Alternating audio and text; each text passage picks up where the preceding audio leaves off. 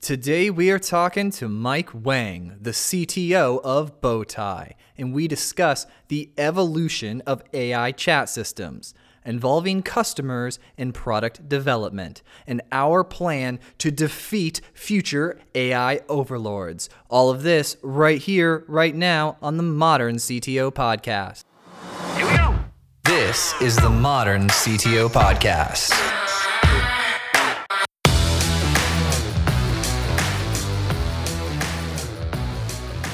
Dude, so Bowtie, uh, beautiful website, man. Like I really enjoy when I see clean design. It makes me very happy. Yeah, it's uh, you, you can thank my partner. Has a lot of experience in design, so he, you know, takes takes the lead on the on the uh, design stuff. And then, what's your role? So I am more on the AI side, more the backend development. Um, you know, the architecture of the system, that sort of thing, and you know, the the the meat of the bot, and he does more of the front end, uh, UX, UI. He built the Android app, the iOS app, the business facing tool, uh, the web widget that we have, and so it, it's pretty good, you know, dichotomy of skills. Did you guys have to build the whole web widget from scratch from the ground up, or did you build on like an existing open source project?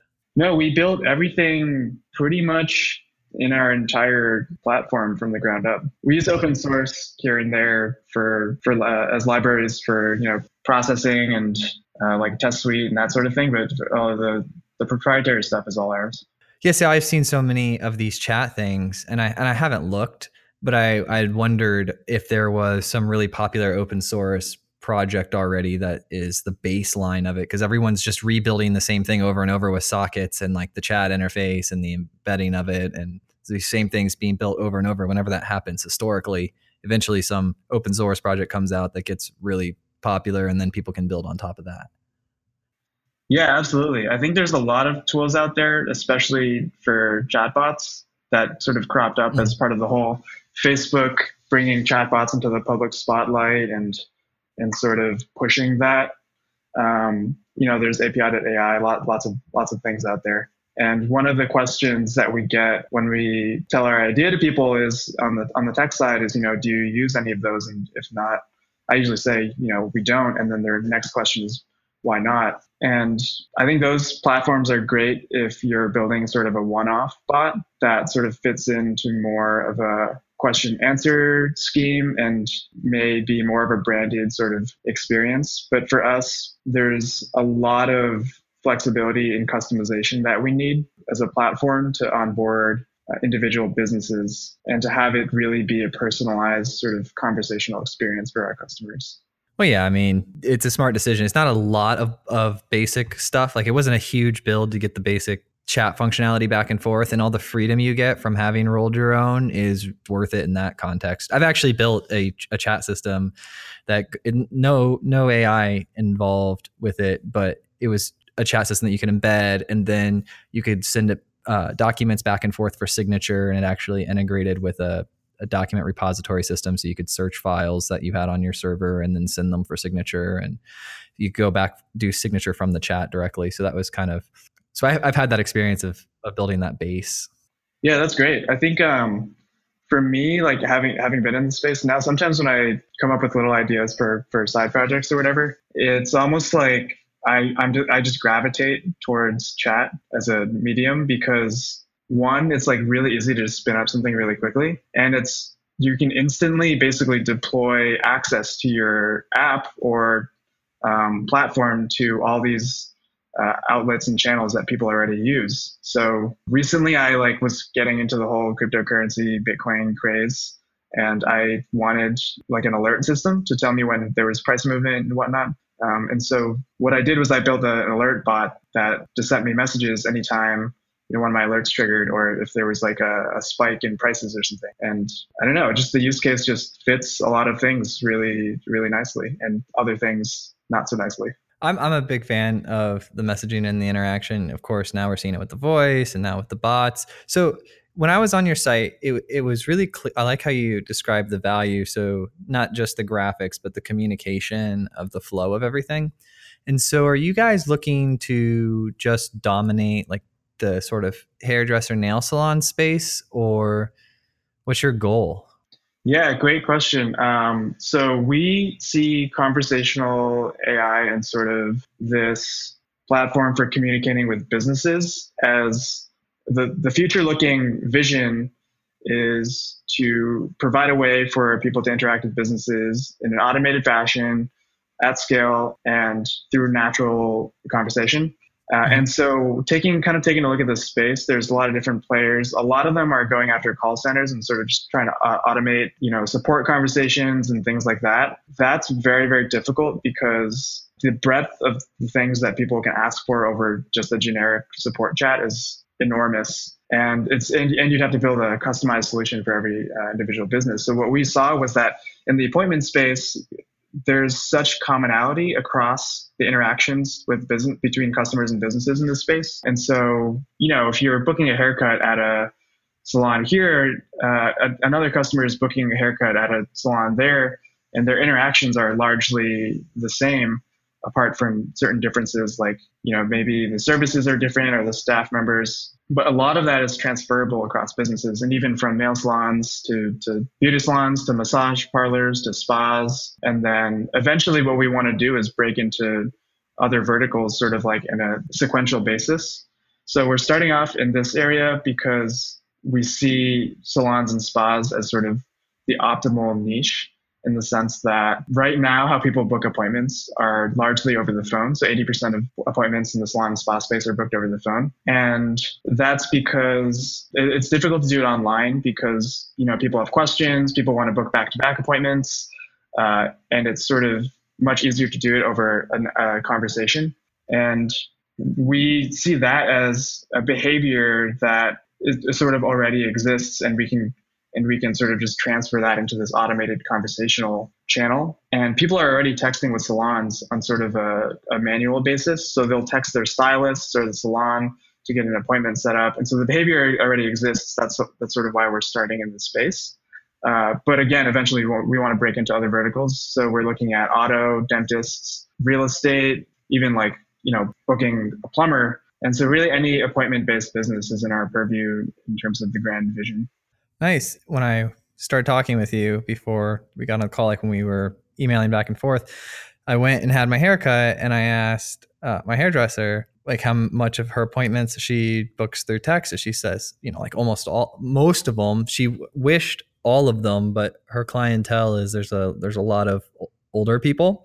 Yeah. So she's like all the younger people. Yeah. She goes anyone under forty and 40 or 50 she goes yeah we're texting all the time. She goes anyone over 55 or whatever they're just wanting to call and leave voicemails and stuff. I was like all right cool cool. So she, she said she wished it was all and uh, she said she doesn't like the website because she likes the you know the real-time interaction of having to watch her schedule adjust and make those decisions and who she wants to put where.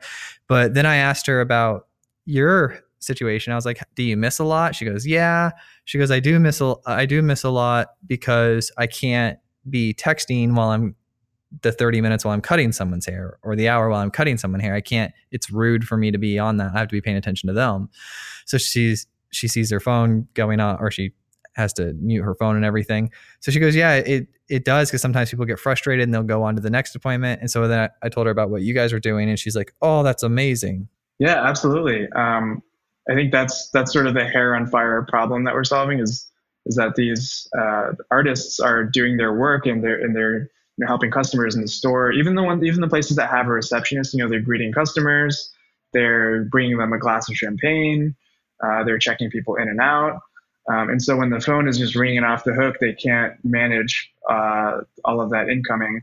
And so we're sort of taking that off their plate. Um, the transactional stuff that can is really easily sort of just uh, done over over AI. The idea is to like give them back their time so they so they don't have to worry about those inbound requests coming in because right now it's like a really stressful like if you if you've ever just like sat at the front desk of a salon and like watched them throughout the day it's like chaos you know so do you do that? Do you involve them in the product and go watch them like use your system while they're working and have, how do you involve your customers in your product development? Yeah, um, we like to talk to our customers a lot. So we have like just essentially taken out days and sat next to them and just sort of watched and like we usually we usually come in with the uh, intention of like interviewing them about like a new feature that we want to do. Uh, so we're we, we're in New York and there's a bunch of our clients are sort of right in the area. So we can actually just take a 20 15 minute trip and hang out and, and sort of get their feedback on something that we're working on.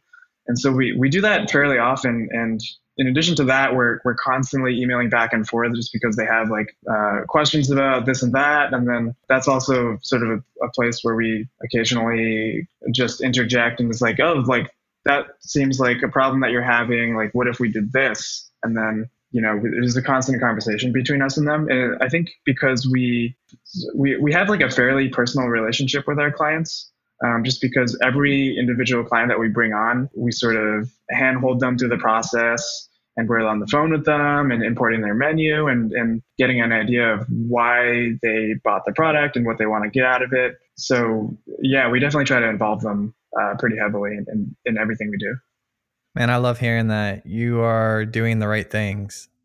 Like this is what it is. This is what what the companies that are successful do. And you'd be I don't know, would you be surprised to find out that like most of the companies that fail, they don't do this stuff at all? yeah, I I hope we're doing the right thing. Um, and I would not be surprised to find that out at all. We actually just finished reading a book called Customer Success. Okay. Um, and uh, th- that talks a lot about sort of following up with your customers and making sure they're getting uh, value out of your product. And I think one of the interesting things was like rather than sort of measuring the time to onboard, um, measure the time to value for, for a customer. That sounds good. That's like a real like measure the time to value. So, um, do, do you know Bruno Attore? Yeah, I do. Um, I, I listened to we're we're uh, colleagues from Cornell Tech. Yeah. I listened to your podcast with him. It was a great episode. Oh, thanks. Yeah, that was so awesome. I saw on the notes here, we were, we were all talking about you before the before the cast, and we're like, oh, he went to Cornell. Does he know Bruno? This must be amazing. so you, you you guys are both in New York City, yep. and you're both in New York City doing your startups. Do you see him like regularly? Like you guys like friends? So we, you know, we're both really busy guys, and I, I'm sure you could I'm sure you got from uh, speaking to him that he works like crazy amounts, yeah. uh, as do I, and and so we we both like keep in touch with the Cornell Tech community, and that, that, that's one of the things that, that I really love about Cornell Tech is that they really maintain a strong alumni network, and so also we were like the third CS class at Cornell Tech, um, mm-hmm. and so there weren't too many of us, so we all sort of keep in touch, uh, and we have like monthly happy hours and, and, and stuff like that where we hang out. How would you say that that program is? Did you learn a lot of stuff that is very useful in your professional life, or did you just get exposed to many different topics? Like, what's your takeaway from the CS program there? Yeah, absolutely. I mean, I, I have an endless amount of good things to say about Cornell Tech. I think for me, like, it really sort of sparked my journey into entrepreneurship, or or at least sort of made it real. So I I never really even considered doing anything like entrepreneurial uh, until about halfway through college, um, and so I, I, interned at some fairly large companies like Amazon and uh, LinkedIn, and um, so I kind of got the view of the corporate side, and I became interested in okay, now I know what that looks like, and you know I, I don't necessarily see myself sitting at that desk for the next few years of my life. Um, and, and then I got exposed at Cornell, Te- uh, sorry, at Cornell to the to this program called um, Life Changing Labs, where they have a bunch of like student startups. And I got involved with a startup that was like run by these sophomores, and I was a junior at the time. Um, and I was just like, whoa, like these these guys and girls are like going out and building whatever they want and like just making this awesome thing happen. Um, and I was like, whoa, like entrepreneurship is really cool. So, so when I graduated, I was like, you know, uh, I wanted to sort of dive into that. But at the same time, like I had no idea what to do. And then Cornell Tech came up and it was like this intersection between tech and entrepreneurship in New York City. And the whole idea was like, let's get you hands-on experience, like bring in entrepreneurs and investors and and technologists in the community, and let's let's basically teach you how to like make products and startups. And so uh, that's why I did Cornell Tech. And honestly, I, I think it was I think it fulfilled like all of that. It, it totally fulfilled its promise. So you really like Cornell, right? You got experience into what it was like to create and or create to solve problems or like to create things and solve problems all day.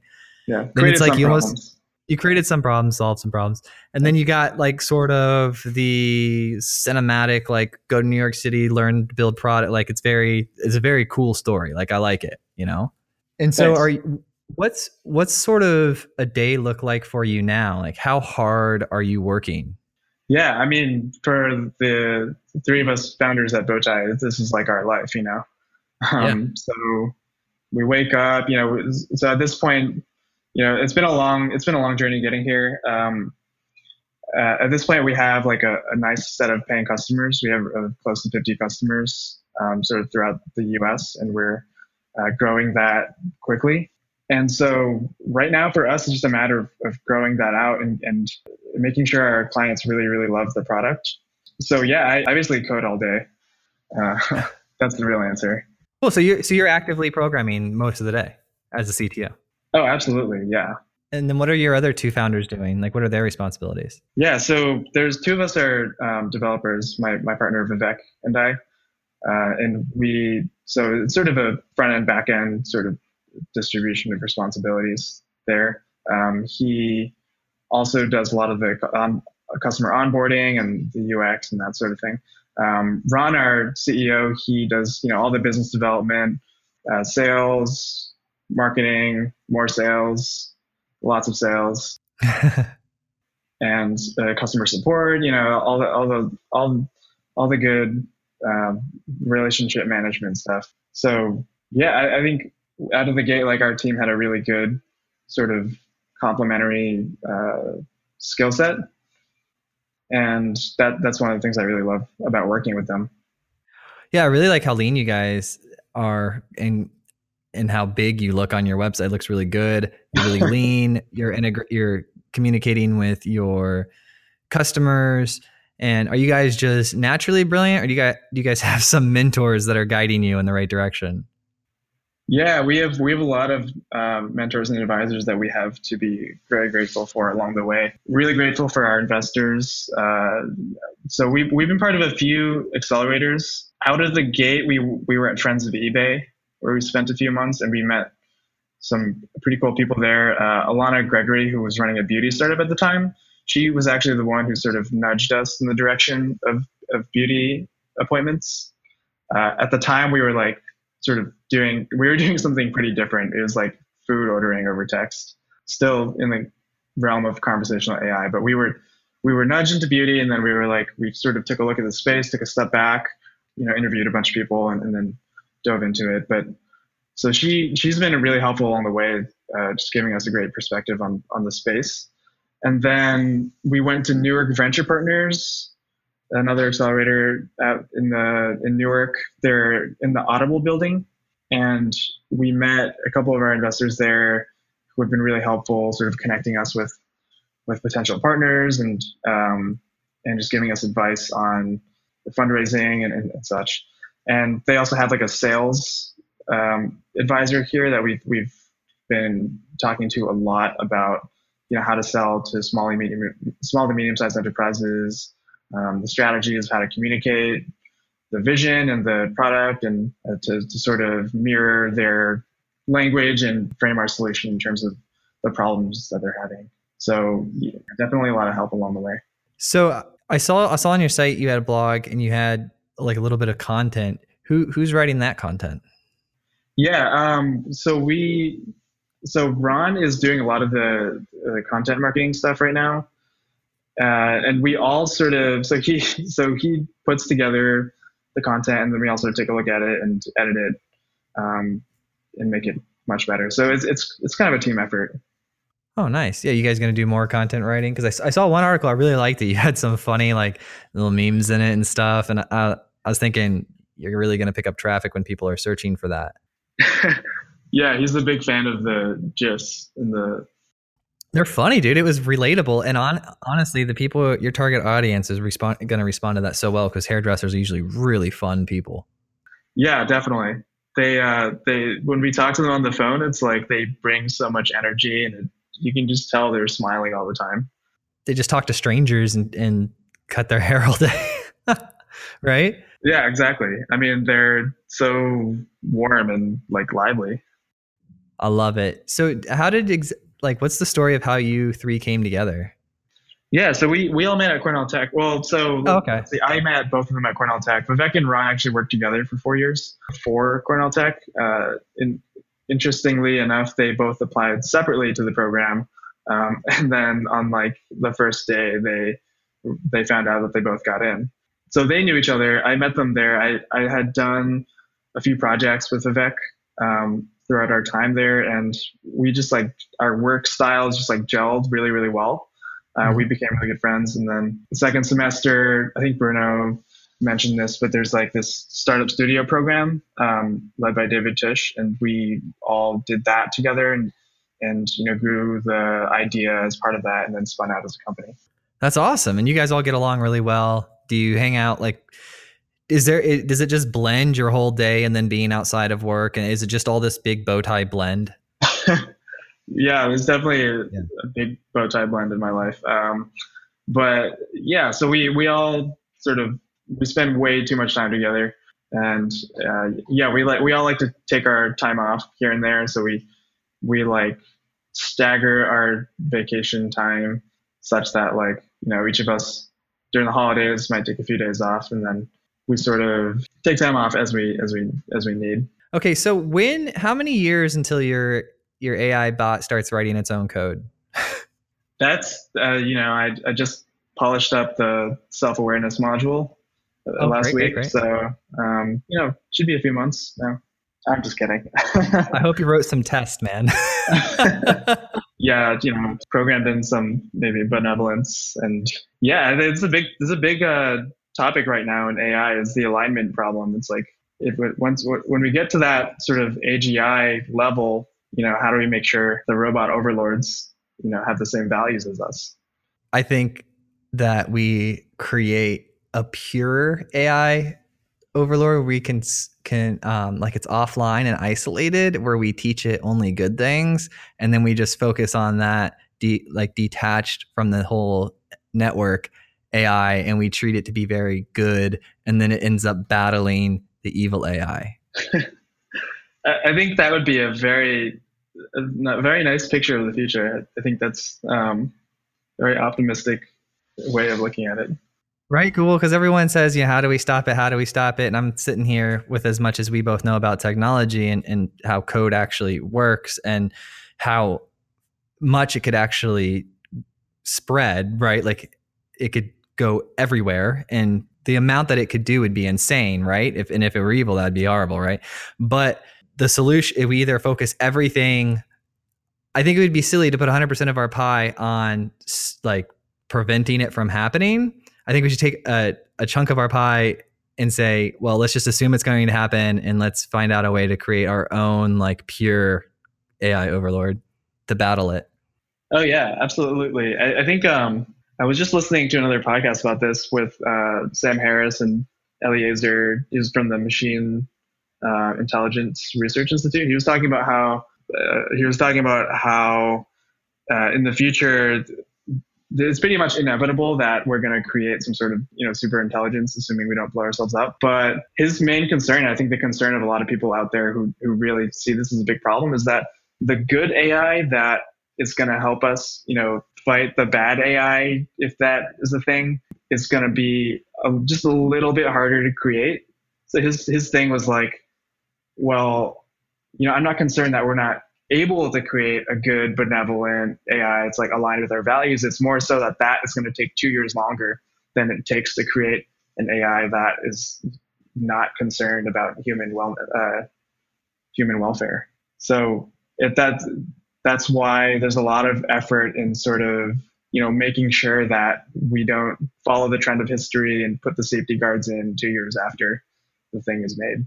That's very true. And I love the very Elon Musk of, yeah, unless we blow ourselves up, we'll become interplanetary. Unless if we blow ourselves up in between. like that's the default like view of of the thing I hear constantly in the technology in the future. Yeah, we'll get there unless if we blow ourselves up. Yeah, it's it's a uh, it's a real concern, you know, with the current political climate. But you know, stay positive, stay positive. Yeah, we should just get all the smart, like logical humans together, right? And just create this like anti blowing ourselves up strategy where we create this this maybe this AI whose sole purpose is to keep us from blowing ourselves up. Hey, sign me up for that. I think I think that's right? a great thing to exist in the world. So we actually have a question from the live stream, if that's cool. Yeah, go for it. We have an individual who is from this startup called Book and Meet, and they're an online appointment scheduling platform based in India right? For India. And he wants to know when it comes to adaptability and localization, like how do we do that, like for your AI?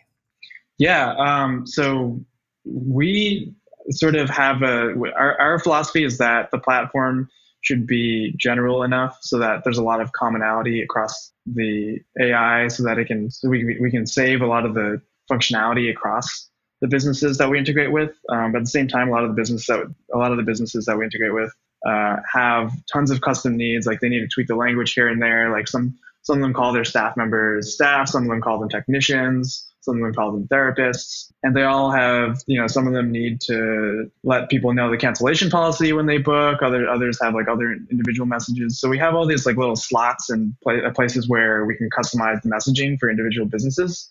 And so that's how we're adapting the conversational AI to sort of different contexts and requirements. As far as localization, I think that's a difficult problem because the language is just so different. Well, you know, the structure and the meaning of language and how you learn the user's intent um, is different across different languages. And so right now we're just focusing on English and we'll have to think about how eventually to expand that. Yeah, so you guys will own the English space. They will own the the in, the space of India and then you can get together and form some sort of global superpower partnership with chat. Yeah, figure out the localization yeah. together. it's amazing. So I stalked your Twitter just a teeny bit at first. Love that Bezos Amazon picture right?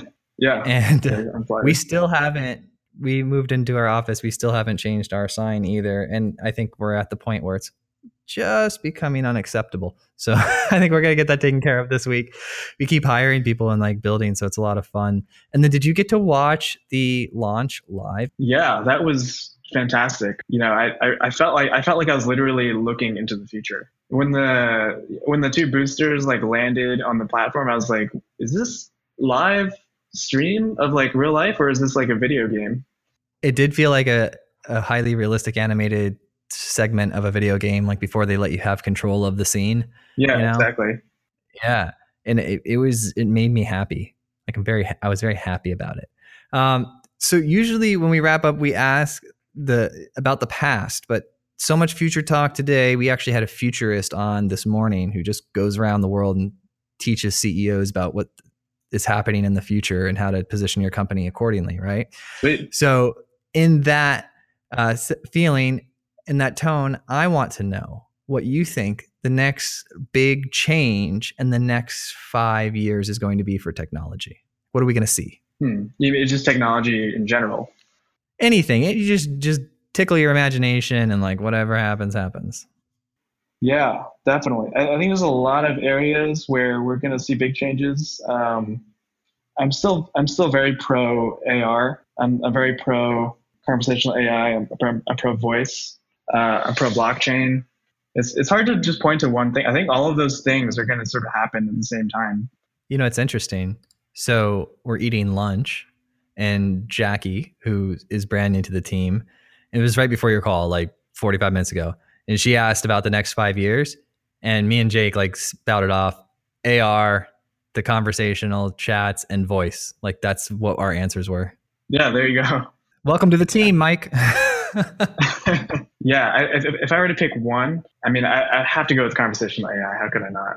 I think, and, and, and that includes voice too. I think um, the way we communicate with technology is so disparate right now. It's like, you know, you have like probably 50 plus apps on your phone. You're like typing things in to ty- uh, looking at things on drop downs, like pressing buttons. And it's all like sort of just super random. Um, but language is just universal. And so when I think about like in the future, like what, how we're going to communicate with technology, like the real elegant solution, I imagine like we're going to have a little implant in our vocal cords or whatever. We're going we're just gonna be able to like whisper stuff to our personal assistant, which is gonna just do everything on our behalf. And so, as a universal sort of channel for communicating with our digital friends, I think voice and conversation is is going to be king. You know, and unless Elon finishes his Neuralink stuff. Oh, you beat me to my notes. I type as you talk, and I'm like, is he gonna go Musk neural net here? Like, or is that too po- like is that gonna happen? Hey, I have a lot of faith in that guy. Dude, well, clearly, like, how can you not? Like, just look at what he's accomplished in all the different industries. So, and then he's also, you know, funding that AI project for the safety in the sense. Have you checked that out at all? The yeah, AI thing that he funded? Yeah, oh, OpenAI. Yeah, so I'm I'm pumped to see what comes what comes of that. Now, I think we're I I believe in all of this stuff, and it is but I think we're going to get surprised.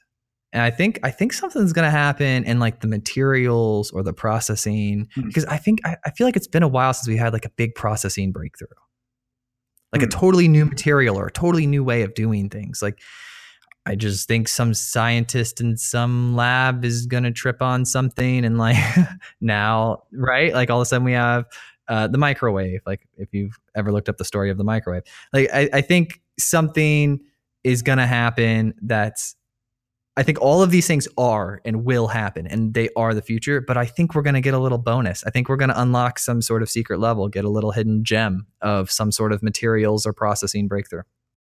Yeah, that's awesome. Um, I, I, would not be surprised if we were surprised.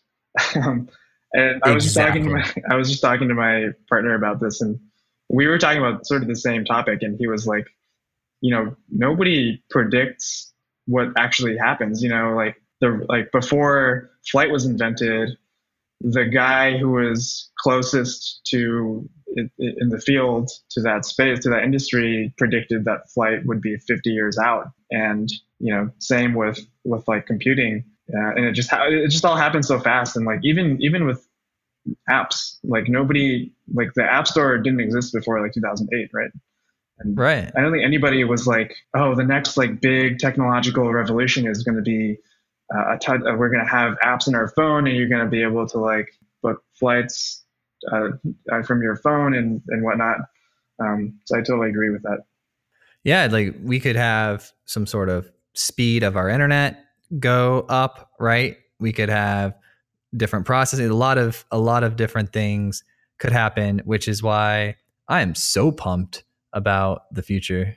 Yeah, I actually actually ju- I just saw an article about these guys at MIT who apparently are working on this new chip that instead of using ones and zeros like a binary sort of thing, it tries to model the neural synapse of our brains. So there's like some sort of gradient like activation function like built into the chip it's to the hardware itself.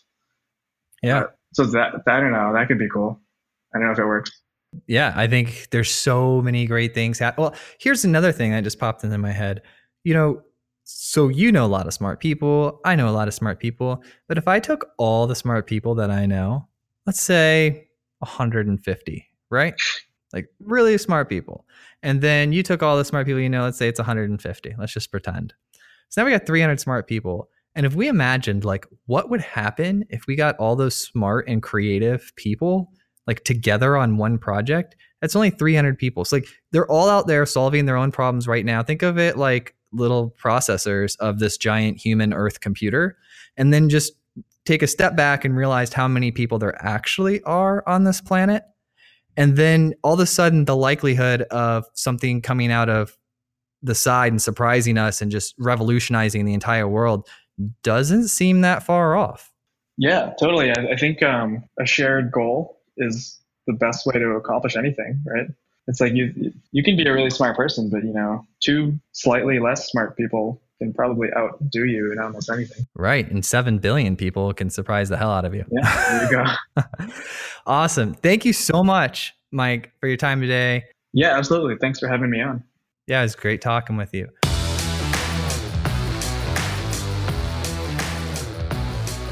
Thank you so much for listening to the Modern CTO podcast. Share this, get the word out. Thank you guys so much. I couldn't do without you. I appreciate it. You guys are the absolute best.